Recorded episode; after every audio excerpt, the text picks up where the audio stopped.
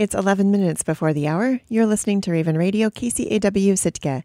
Today is Wednesday, June 8th, 2022. I'm Brooke Schaefer, and this is Raven News. The Coast Guard medevaced a man Sunday night from a cruise ship near Duke Island, around 120 miles southeast of Sitka. Coast Guard headquarters in Juneau received a call around 6:30 p.m. from the Eurodam, a 2100 passenger Holland America cruise ship on its way to Juneau. The caller reported a man on the ship was experiencing cardiac problems. A four-person helicopter crew from Air Station Sitka responded. Nate Littlejohn is a public affairs officer with the Coast Guard. The Coast Guard helicopter crew arrived on scene with Eurodam at about 10 p.m. at Dixon Entrance, about 30 miles south of Duke Island. The crew lowered a rescue swimmer and a rescue litter before hoisting the patient to the aircraft. Littlejohn says the crew flew the man north to Ketchikan, where a Guardian flight crew took over, transporting the patient to a hospital in Bellingham, Washington. Weather on scene included 20 mile per hour winds and 3 foot seas. You can watch a video of the hoist on our website at kcaw.org. The bycatch of Chinook and chum salmon is on the agenda as the spring meeting of the North Pacific Management Council gets underway in Sitka this week. In addition to hearing how much salmon is being intercepted in the Gulf of Alaska and Bering Sea by the trawl fisheries, the council will review a proposal to supplement the Human Observer program with electronic monitoring. KCAW's Robert Woolsey reports. The North Pacific Fisheries Management Council regulates the so called federal fisheries which take place outside the three mile limit of Alaska state waters and within the exclusive economic zone of the United States, which extends 200 miles offshore. Strictly by the numbers, that's dozens of different species of bottomfish and crab, and the Council will divide its time over five days among many of them. But the headline issues, as determined by the number of comments the Council has received, are the bycatch of salmon by the trawl fleet in the Bering Sea and in the Gulf of Alaska, and the related issue of electronic monitoring or the installation of cameras aboard trawlers to ensure compliance with existing bycatch reporting methods. Salmon bycatch has come to the forefront in recent years due to steep declines in Chinook stocks in many of Alaska's major river systems and severe cutbacks in opportunities for subsistence sport, and commercial fisheries in many areas of Alaska.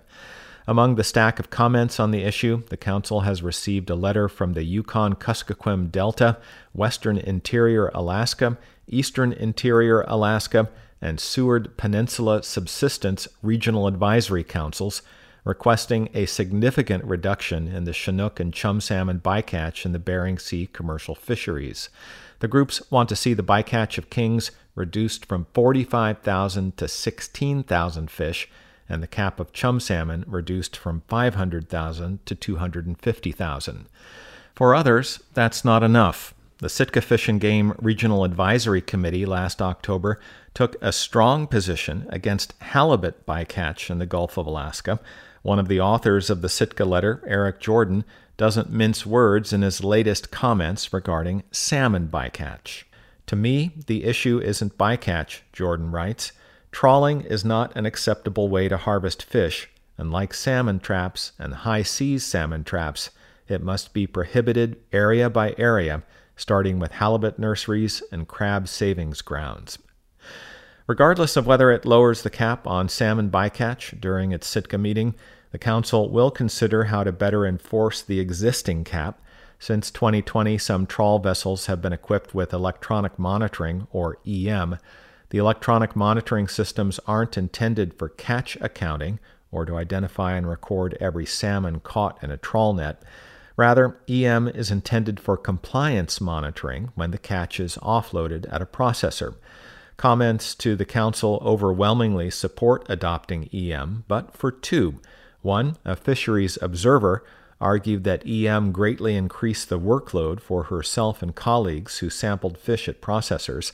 A second commenter said simply, Don't put 100% cameras on our trawlers. It will be game over for the trawl fleet.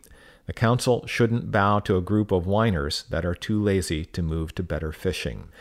The North Pacific Fisheries Management Council meets in Sitka through June 14th. Links to follow the meeting on Zoom or YouTube can be found on the Council's website. Reporting in Sitka, I'm Robert Woolsey.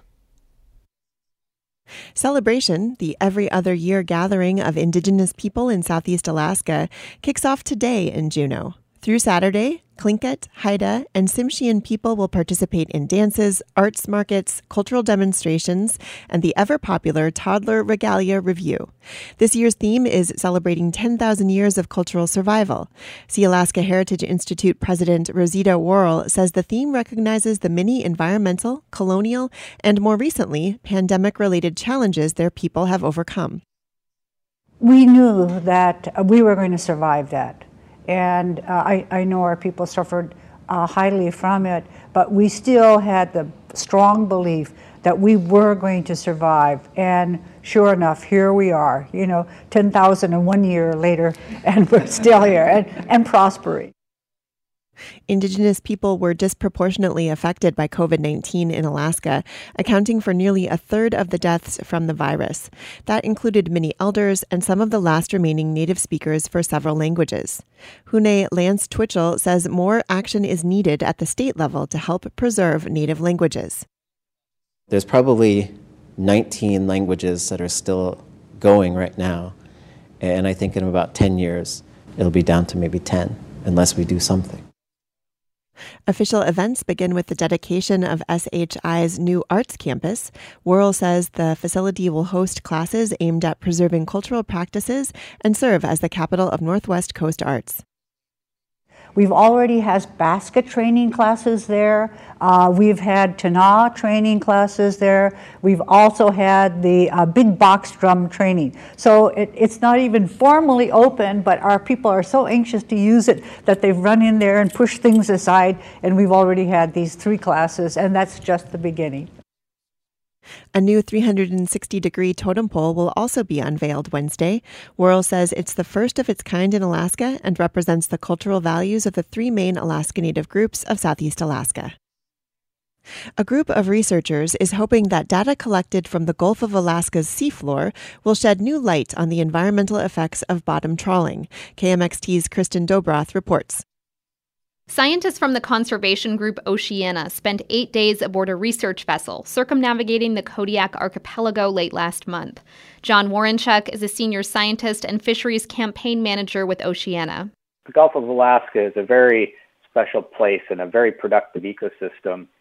Our timing of our survey here in the spring means we saw just the, the abundance of life from the phytoplankton to the fish to the birds feeding at the surface the focus of the trip, though, was documenting life at the very bottom of the sea to better understand the impacts of commercial bottom trawling, according to Warrenchuk. He says the group sent cameras and remotely operated vehicles down to depths more than a thousand feet deep at some sites and photographed areas of the seafloor that had never been seen before. We chose sites to explore that were both open and closed to bottom trawling, and we did see differences between those types of sites. Warrenchuk says researchers documented coral gardens and groves of sea whips, but the group also saw evidence of heavy damage to the ocean floor, including areas of crushed coral where trawling is permitted. Warrenchuk says they don't know what those areas of the seafloor looked like before trawlers arrived, but they're planning to submit their observations to the North Pacific Fisheries Management Council and the National Marine Fisheries Service.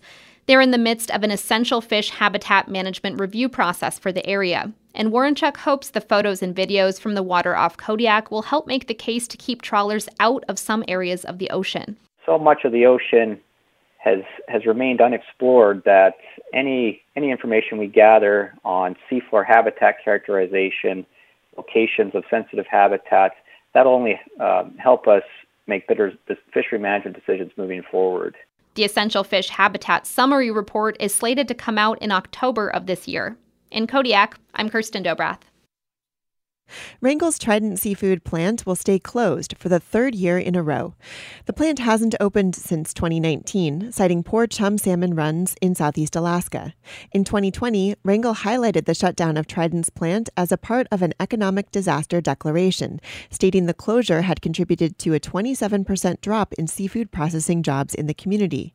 Wrangell officials say Trident has expressed a desire to reopen the plant at some point in the future, possibly as soon as next year, but Trident has not yet responded to emails and calls from KSTK asking for comment. That leaves one fish processor operating on Wrangell Island, Sea Level, owned by Oregon based Pacific Seafood. Sea Level's season runs from mid March through the end of October. The plant processes halibut, black cod, and rockfish in the early season when it transitions mostly to crab and salmon.